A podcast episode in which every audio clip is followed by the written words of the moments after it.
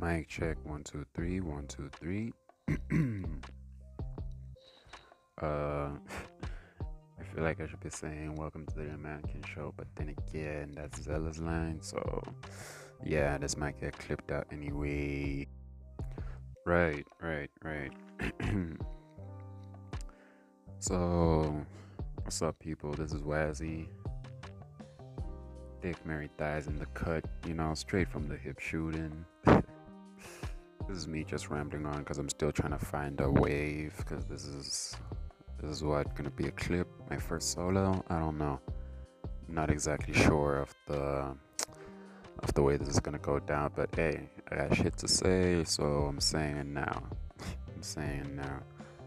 Right, right. And the first thing I'd like to talk about is my god, Genghis Khan. Not to say that Genghis Khan is my god. I see how that line of phrasing may be skewed, but hey, hey, Genghis Khan was a god to most. Genghis Khan was a god to most. I've been reading up on bro, and man, it was it was rough back in the day. Like, yeah, it was really rough back in the day, bro. You hear about all these military conquests, all this war, all this, all this just bloodlust and bloodshed. Like, it's crazy how humans today think that they're now just gonna stop wanting to kill each other or feeling like murder is the way to go as if like thousands quite literal quite literal thousands of years of history say otherwise because Genghis Khan this was back in like the 1200s you know so bro started the Mongol Empire. He did this by uniting a bunch of warring tribes of the Mongols and then used them as a larger army to conquer basically all of Asia and some parts of Europe. You know, he was in the cut. Like he he conquered all of China. like his his dynasty conquered all of China. He started a military campaign that conquered Daddy. like it was daddy bending over. Now my god that's that's wild. Like because china is huge. China is a huge country and it's not like the surface area increased over time or shrunk down over time. It was big even way back then. And to conquer that and maintain it for years so much that you build an entire yuan dynasty from it people underestimate how much work that takes. I mean china itself could not withhold itself you know could not could not have complete autonomous control over itself back when it was China. Because China itself the country was made up of a bunch of you know different of a bunch of different regions like southern China the western side the eastern side you know all of these people were at war. So China was one huge country with different sects inside that you know were constantly fighting right? And the Genghis Khan regime squashed all of that after killing all after killing a lot of people. Because yeah my my boy my boy Genghis oof, my boy Genghis was was out here so as I'm reading as I'm reading on about Genghis I get to the point where they're talking about his descent and apparently there's a there's a genealogical trace of like 8% I think it is like there's a Y chromosome shared by 8% of the population of men in China. No, not necessarily China, but Asia more specifically. So about 0.5% of the world population is descent of the world population of men from that region is descended from Genghis Khan. And when you look at the history, I mean, it tracks because Genghis Khan, another thing Genghis Khan was super famous for was his brutality. Like, he'd pull up and there'd be massacres everywhere, like mass murder. You know, apparently the population of China as a whole dropped from like, was it 50 million, I think? Yeah, from like 50 million to 8.5 in 40 years granted this was the 1200s so you know you had things like the black plague you had floods you didn't have modern medicine so there's a lot of you know there's a lot of inclusive factors as to why the population may have dropped so drastically and Khan is one of those is one of those factors, or rather Genghis Khan's regime, because he himself didn't conquer all of China. It was that was his grandson after him, but he started the regime that went all the way to do that. So, reading up on this, and I'm as I'm reading here and finding out that eight percent of these niggas, you know, come from Genghis Khan. I'm like, huh. Genghis Khan is the Abraham of the East. Genghis Khan is the Abraham of the East because when you think about it, 8% and 0.5%, they don't seem like large numbers. But if you're 8% of the total population of Asia or 0.5% of the total world population, that's that's a lot. That's that's a lot of people that come from the one pair of nut that was Genghis Khan.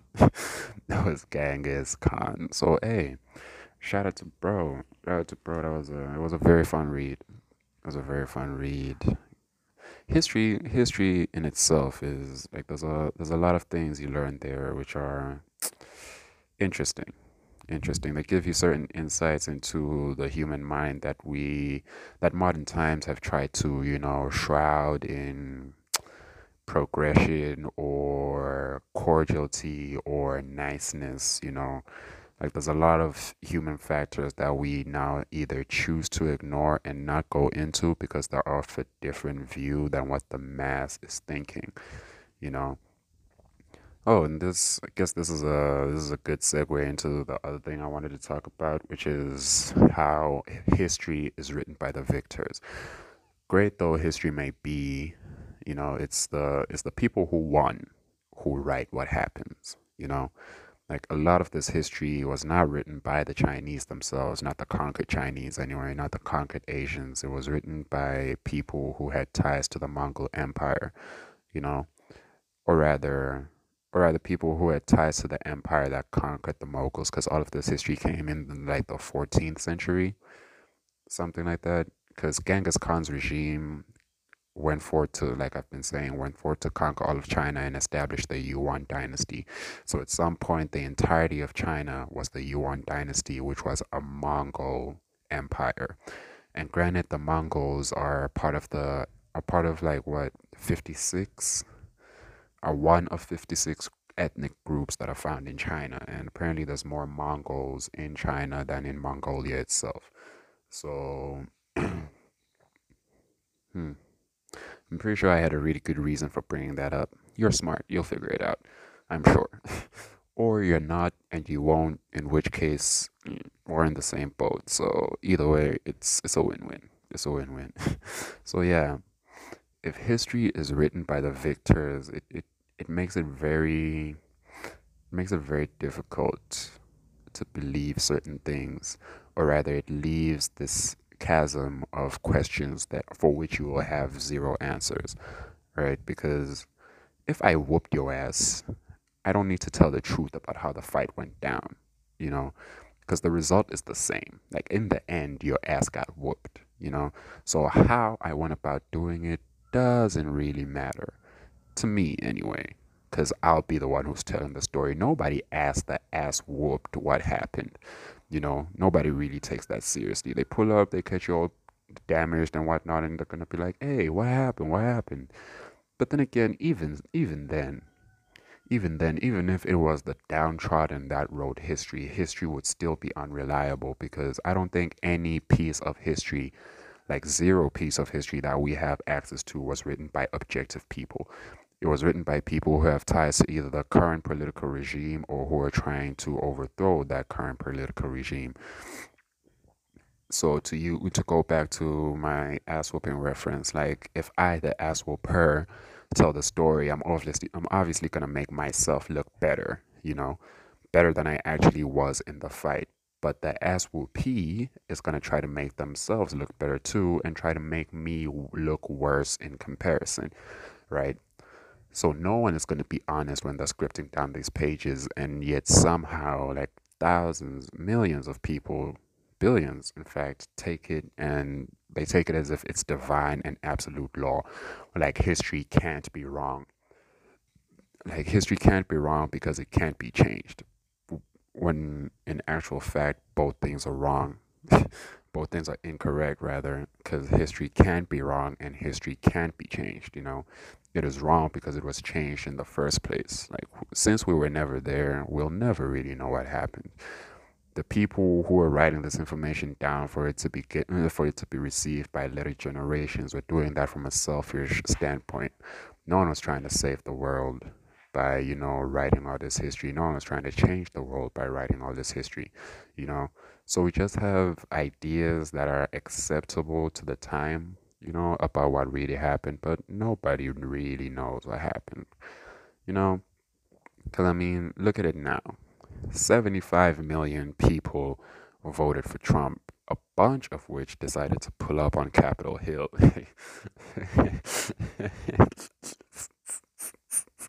wild times. Wild times. right? And since the Democrats are quote unquote the winning or rather ruling party, 10 years later or 100 years later, they'll get to choose how they portray what happened at Capitol Hill. I mean, there's already people calling that shit a terrorist attack, a terrorist attack. Other people are calling it a protest. Other people are calling it an assault on democracy. This, that, and the other thing, you know. The point is that while even us, as the people who saw what happened, we're not the ones writing the history. Whoever's writing the history are the higher up people who saw what happened, but they're not necessarily going to write that down, you know, because it does no longer no longer really matters to you or me, the history itself anyway like sure there's there's immediate impacts of what happened in Capitol Hill for the entirety of the world because you know that's how it usually happens with these superpower countries.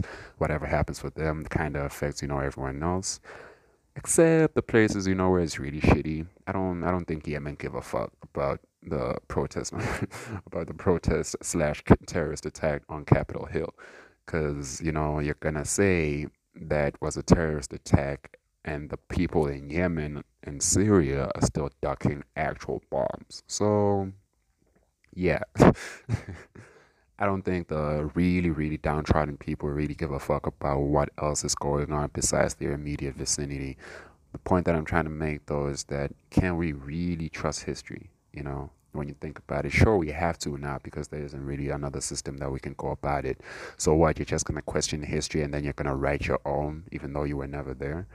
Granted, it's exactly what the people did. The only difference between you and them is that they were actually there. But in the end of the day, they wrote whatever it is that they wanted to. So, yeah. Yeah, we gotta be really careful about the type of content we choose to consume, or rather, the way that we consume it. You know, I read about Genghis Khan. I'm pretty sure a bunch of what was said about him was facts, you know, but I can take that. But you need to look at all these things objectively you know? I'm not going to treat the history that i just looked up as like divine law. That's that's not what really happened. No one knows what really happened because the people who saw are all dead you know? And the people who were charged with making sure that the ones who didn't see would know probably lied because if they didn't they would have died too. So 2020 has been a wild year. 2020 was a wild year. It's gonna go down in the history books. So, I guess to prove my point, you're gonna have to wait like a couple decades to see or however history is gonna portray that, you know, because it's the people who hold the pen that tell the story. You know, they tell their story, not the actual story that happened. So right now, the Democrats are holding the pen. You know, how how y'all think this story is gonna be written? You know, because things are getting really, really tense right now. Things are getting really, really tense. But then again, I mean, it hard it should hardly matter, or rather, it hardly matters. Yeah, yeah. Man, talking to yourself is really weird, or rather, sustaining actual trackable conversation for a while by yourself is what's strange because I keep hearing my voice come out of my mouth. I'm saying all these things that make sense, some which don't, and I'm asking and answering my own questions. Sometimes I'm not asking any questions. I'm just going off. It's it's a weird experience. It's a weird experience, but maybe, huh? I don't know. Was it ever really meant to be like this? You know? Like was was the was the true form of communication meant to be masse you know like is it right that I'm better able to communicate with other people than I am to communicate with myself? Because huh, I think it's different for most people, but cohesive thought expression becomes easier when you have people around you, I guess. Because, you know, I don't know, maybe it's pressure as you want to fuck up less or you put more thought into it because there's people watching. But for whatever reason, I don't know. I don't know. I think people should be able to communicate with themselves best and therefore communicate with themselves the most, you know? But then again, because of countless stereotypes, such as, you know, talking to yourself being a sign of insanity, people don't really delve into that. Which is why I guess a lot of people take their image of self from what other people say about them or from the things that they get from conversations that they have with other people. You know, not a lot of not a lot of people have conviction in who themselves are, or rather, that conviction doesn't really come from themselves, you know? To make an example, and it's going to sound biased because since this podcast started, I've been taking shots at women, but right. Uh, look at it like this a woman will wake up in the morning, look at herself in the mirror. She may think that she's beautiful, but that won't really matter until she hears it from someone else that won't particular that won't particularly be true unless a group of people keep saying it repeatedly which means that the value of that statement which is a big part of who that person is because you know aesthetics are a big part of who women are the way that they look the way that they present themselves is a, is a big part of who they are that's why makeup is a multi-billion dollar business you know but then again like who for women for women like who decides how you look? You know, like who decides that you're beautiful? You know, like is it? And what is beauty exactly? You know, because if we're looking at it from the standpoint of from a universal standpoint, you know, beauty should mean one thing across all boards, right? But then again, someone will have the argument that, you know, beauty is specific you know so one thing can be beautiful but not in the same way that something else is beautiful you know like a painting can be beautiful but not in the same way that a song can be beautiful right so huh i guess there's a bunch of factors that fall in into this but then again the point that i'm trying to make is it only matters when it's coming from other people and that's what gives you conviction. It's the it's the number of people saying it. It's the it's the amount of times that you hear it, regardless of how many times you tell it to yourself.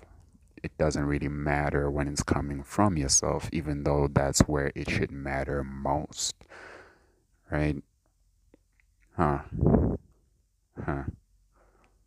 I don't know. Maybe I'm talking about ish I have no business talking about because I don't really know, but hey, it's the Mannequin Show. because I see a lot of girls on Twitter being like, I w- I don't want a good body for people. I want a good body so I can sit down and look at it. And I'm like, all right, all right, you can you can say that, but you're saying it to the people who will be looking at your body.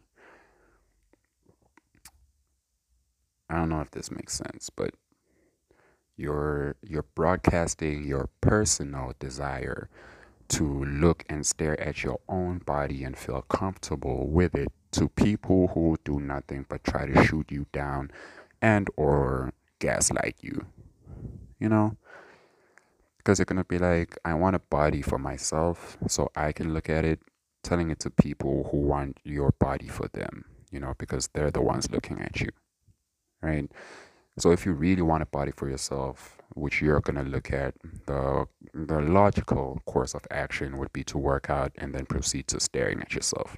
Would it not? Rather than, you know, talking about it, never doing it, or talking about it, doing it, and then posting pictures regardless. Strange. Strange. Strange. Huh. But but let me let me sideway off the let me sideway off this boring shit for a while. Well, it's very interesting to me, and I'm not sure how other people find it. here for the dudes this time. For the dick talk. I tried I tried to bring up this TikTok on the last conversations that I shot me down. It was it was very, very hilarious. but yeah. What if what if head had a brain of its own? You know, like your small head, you know. A lot of people be saying this on some, you know, men think with men think with their dicks. It's more men think for their dicks, you know it's not really thinking with your penis. It's the thought to satisfy your penis. Because as it stands, penis dicks don't have any thoughts. They just get hard, then get soft. It's,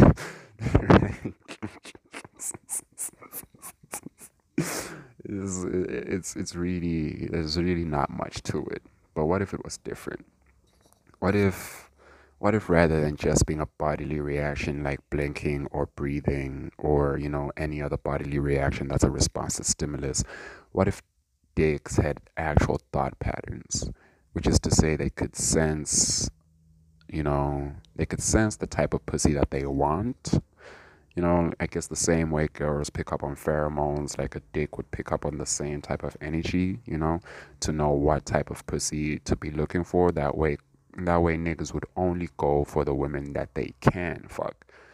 And I say can fuck because if a dick had a brain to decide whether it's getting hard or not, I don't see a dick getting hard for a, a chick you wouldn't be proud to fuck. So, for example, let's use Ugly Becky, right? Say you're just trying to get your nut out because you know you've been hella horny for a minute, but you're too lazy to put in the actual work it takes to fuck, you know, an average or good looking girl. So, you know, you go to your not so average, not so good looking Becky, you know, because it, in most cases it's less work. Becky's usually looking for what you're looking for too at that particular time, right? You pull up to Becky, it's all hands, it's all hands. You pull your dick out, dick sees that vagina, is like, nah, boy.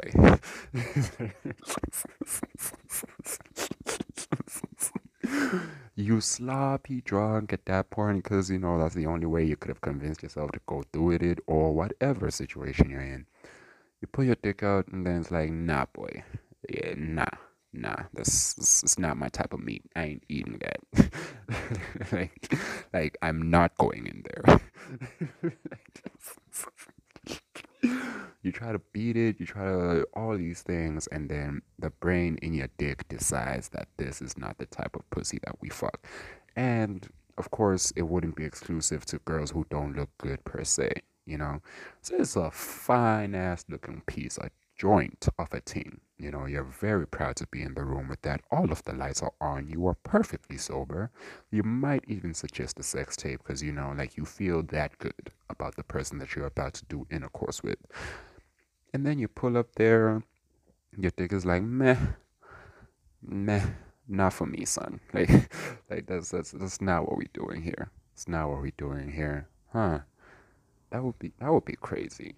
That would be crazy because I if it was the actual penis controlling controlling all of these things like who you fuck when you fuck like if it was actually your dick like life would be life would be hella different i think. Life would be hella different because the way niggas react sex- sexually you know is based off like their dick is usually the last thing they think about when they think about intercourse you know or, rather is the last is the last factor that usually matters. When when girl when guys think about fucking girls, they think about the girl, they think about the approach, they think about all these things. They watch porn, they check out the strokes, like it's it's all of that except the dick. You know, the dick will come in at points of insecurity of like, is my shit big enough, or is, is it too small, or is it too big? Like the, the dick itself has very little control over the situation. Like I said, it just gets hard and then gets soft. but if it decided, it itself, it decided when to get hard and when to go soft, huh, that would be an interesting world to live in. That would be an interesting world to live in. Huh. Huh. Moving right along. Moving right along. back to the shots that I keep taking at women. Maybe since I'm talking out loud, my perception will change and I may see holes in my own theories, but for now, I'll just keep shooting.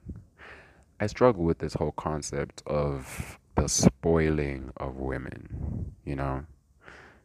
It's not necessarily that I'm against it. Like if if I have to go out, you know, I'll shower my girl with gifts too. You know, like I'll get her what she needs if I'm able to and if I feel like it.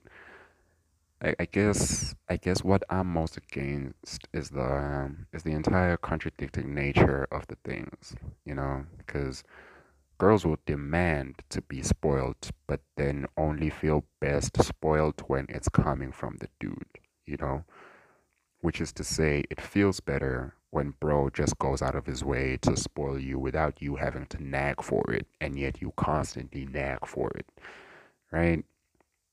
So I guess that creates a situation where there isn't any real satisfaction because you know you get what you want, but then in the back of your head you're like, this only happened because I had to beg, I had to do this, that, the other thing, you know? Or maybe I'm the one who's got it all wrong and y'all are just happy getting whatever it is that you want, doesn't really matter how, right? But if I'm thinking about it, the entire idea of spoiling a girl the way that it's been, the way that it's been portrayed on Twitter and with the conversations I usually have with girls, it's it's basically stemming from what I would call a need for girls to be paid because they simply because they look pretty. You know, they wake up they wake up in the morning and like, damn, I look good. I need some dollars for this. You know, so we're gonna now use semantics to, you know, like cover it up, try to make it more palatable, you know, because when you say I want to be paid for looking pretty, it doesn't really go well. You know, not a lot of people are gonna pay you. But if you go around saying spoil me because it's an expression of love, it's because it's a love language, because you're showing appreciation, or for any of these other reasons, it starts to make more sense, you know, and more and more people start to line up towards it. A lot of girls be saying dudes complaining about spoiling women are basically complaining about a system, are uh, basically complaining about the result of a system which they put in place, which is patriarchy, right? And that makes sense. If we're living in a patriarchal society and like a completely patriarchal society, which means that women can't do shit without the man, all women have to do, you know, cook, clean, take care of the kids. If that's all you're doing, then you do need to get paid for being pretty because nothing else is paying, right?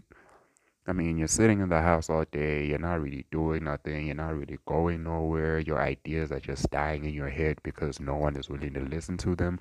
You can't make any forward progression for yourself because the, the environment around you does not allow. So, no matter how capable you are, it doesn't really matter because your circumstances are stifling. And if that's the situation, then it means the only way you can get your paper is if you are pretty. You know, which resulted in this entire need for you know women spoiling or for men spoiling women to begin with right? Because if if that's the standard if i have to be paid for being pretty then i'm taking the highest bidder right?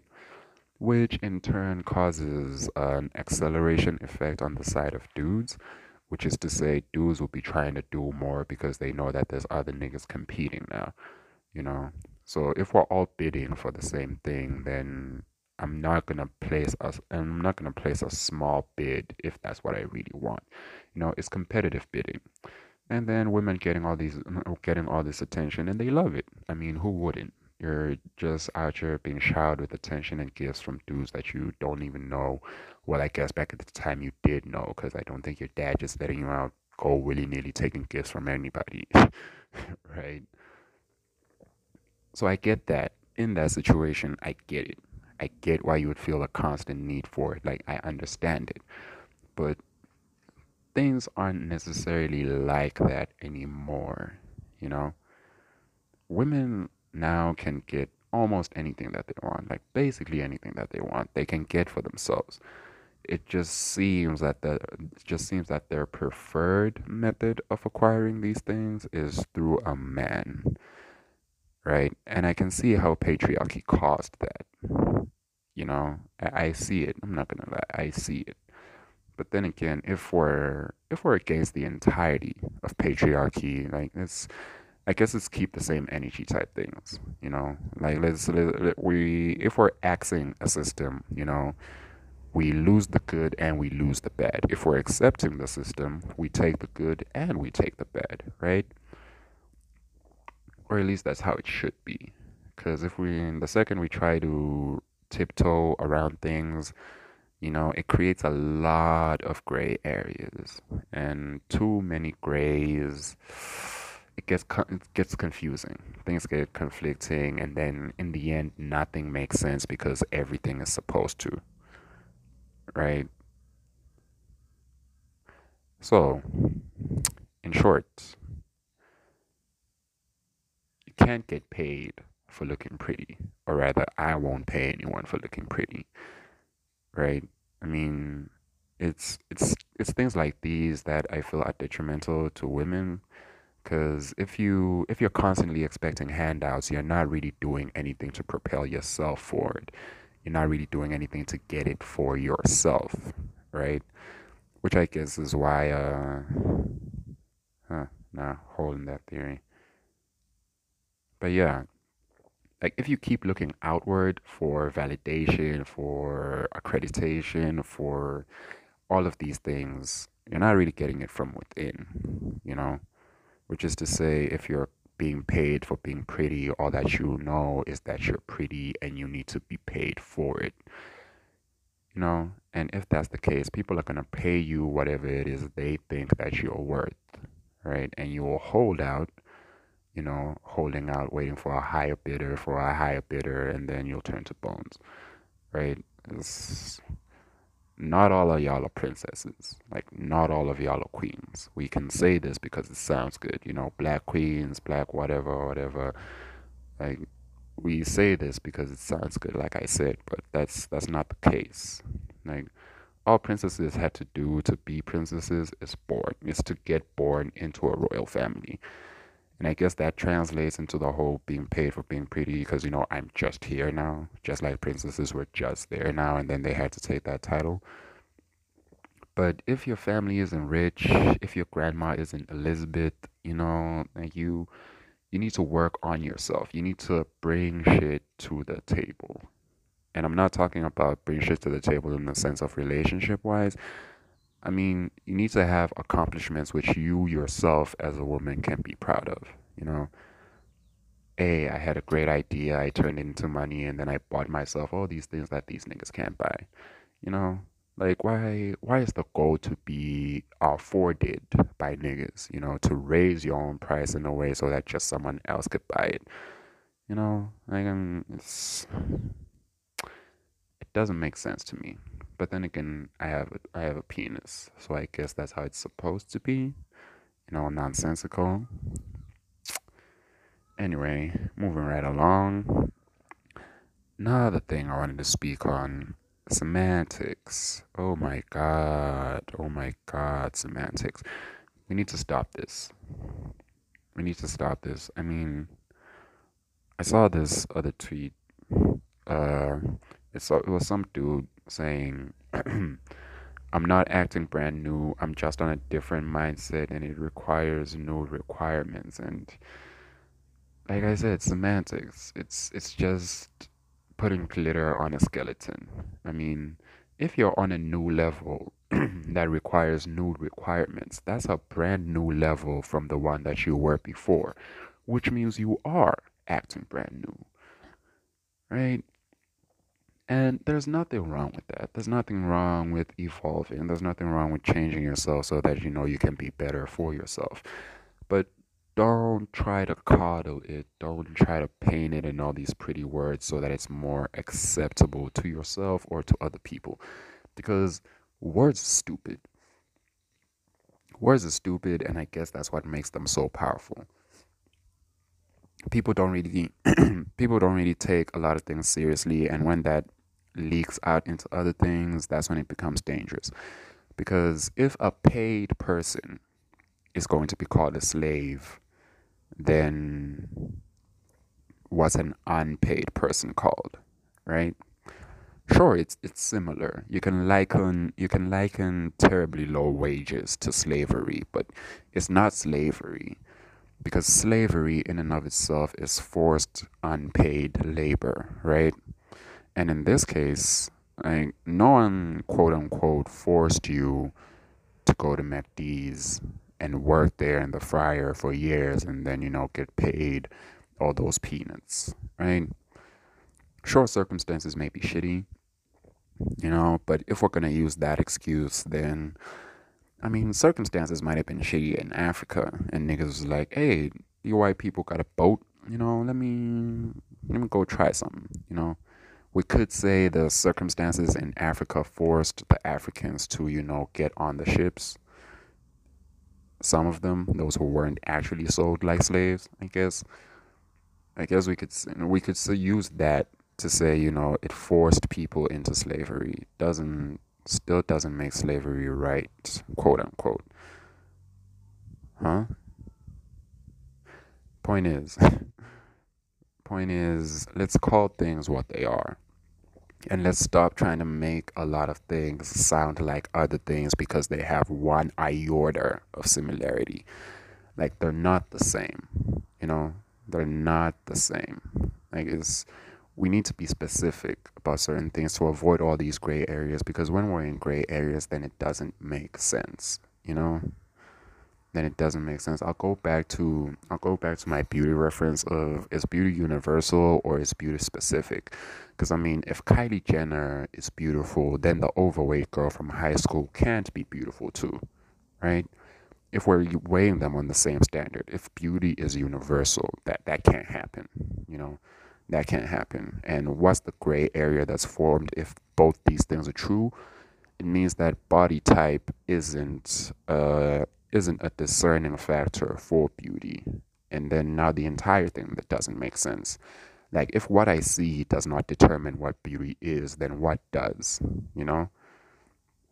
Or if everything I see is beautiful, then that means it also doesn't make sense. It still doesn't make sense. It's unless we're saying Kylie Jenner is pretty because of factors A, B, C, and D, because she is in a category A or category B or whatever.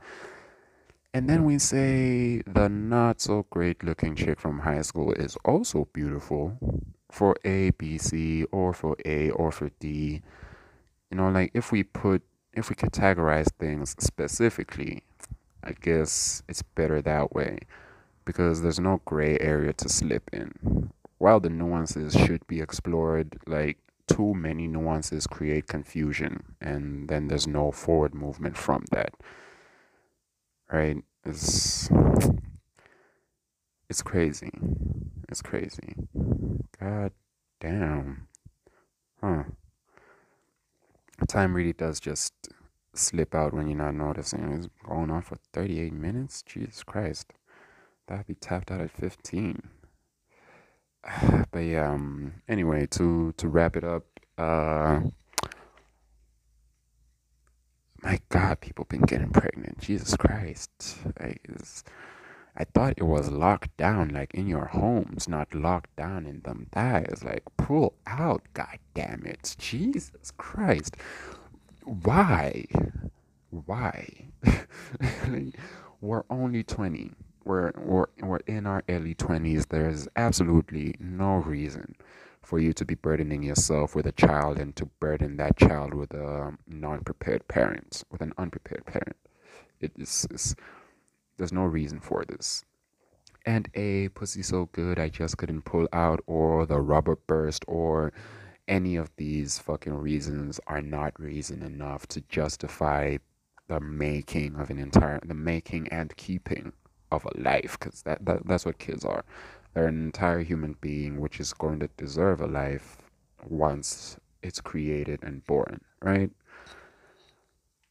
So yeah, yeah to start things off, I don't think there's any reason to have a kid when you aren't prepared. You could be 15, you could be 20, you could be 40. If you're if you're not in a position to be able to raise kids, you shouldn't you don't have any business having kids because we have too many traumatized people that turn into Michael Myers or the fat dude in the basement tweeting tweeting out like a whole bunch of nonsense because you know they're they're fat and depressed because their parents used to beat them or they neglected them or they were only 20 and any of these reasons like but if we continue to perpetuate the cycles which progression has tried to alleviate for us we're constantly evolving backwards because if we keep doing the same thing that our parents are doing that's constant backward evolution. We're not making any progress whatsoever. We're not going anywhere.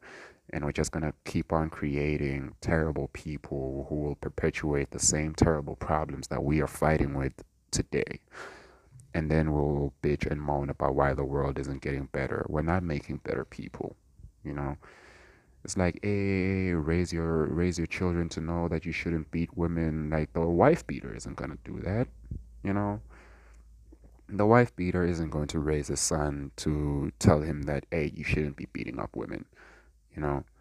And if you, raised by a wife beater, then get to a point where you make another child before you deal with your own shit, you're not going to teach your child to not beat his wife either.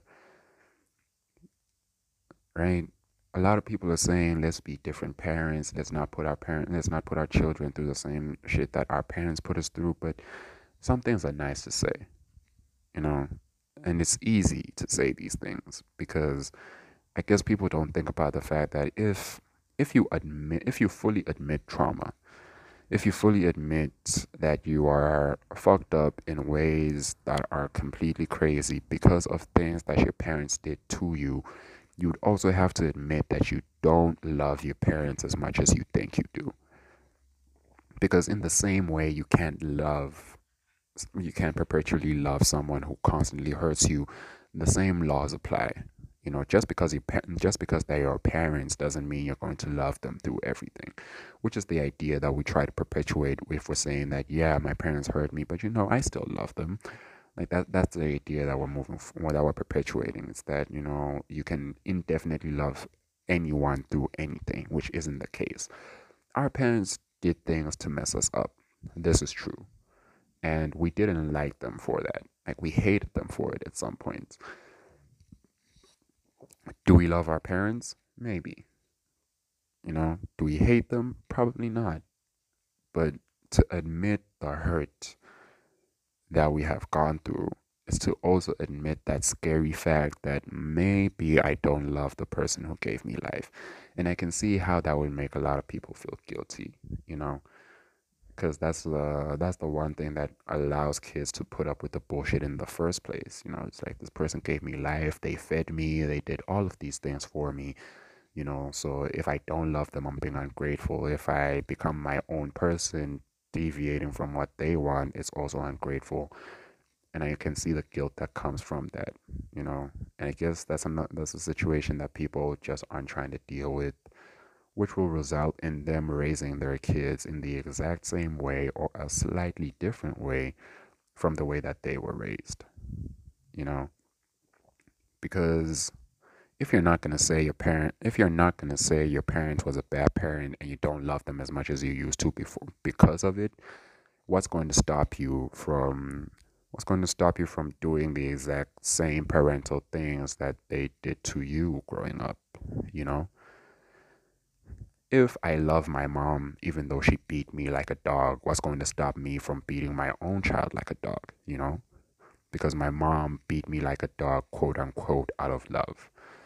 So that's what love is for me. Hence, I'm perpetuating the same idea for love because I can't accept that that wasn't love, and because of it, I can't reciprocate the same feelings to my parents. I can't look at them as the same type of people. I can't treat them in the same way that I used to you know? So yeah yeah.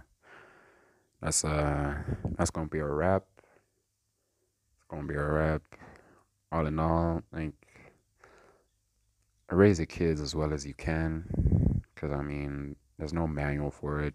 There's no step by step as to how to avoid traumatizing your kids. But I guess just do the best you can and don't don't do it like virtue signaling and then claim that it's the best that you could do. Like actually go all the way you know because these are your kids. Like this is your one legacy.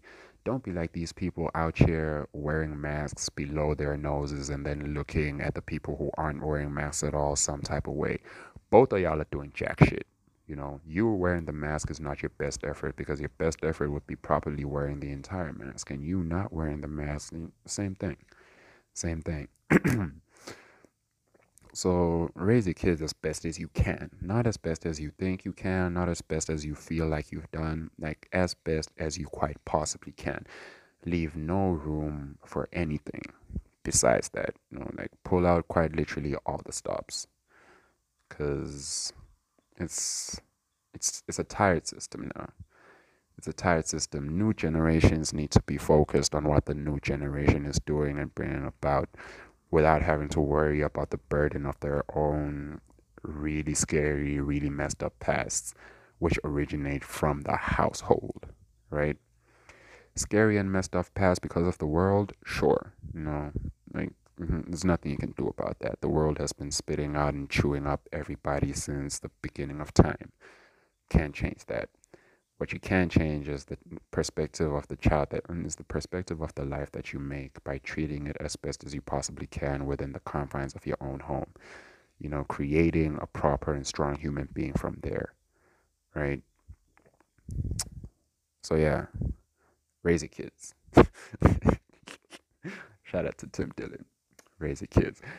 Anyway, it's been the Amannequin Show. This is your boy Wazzy.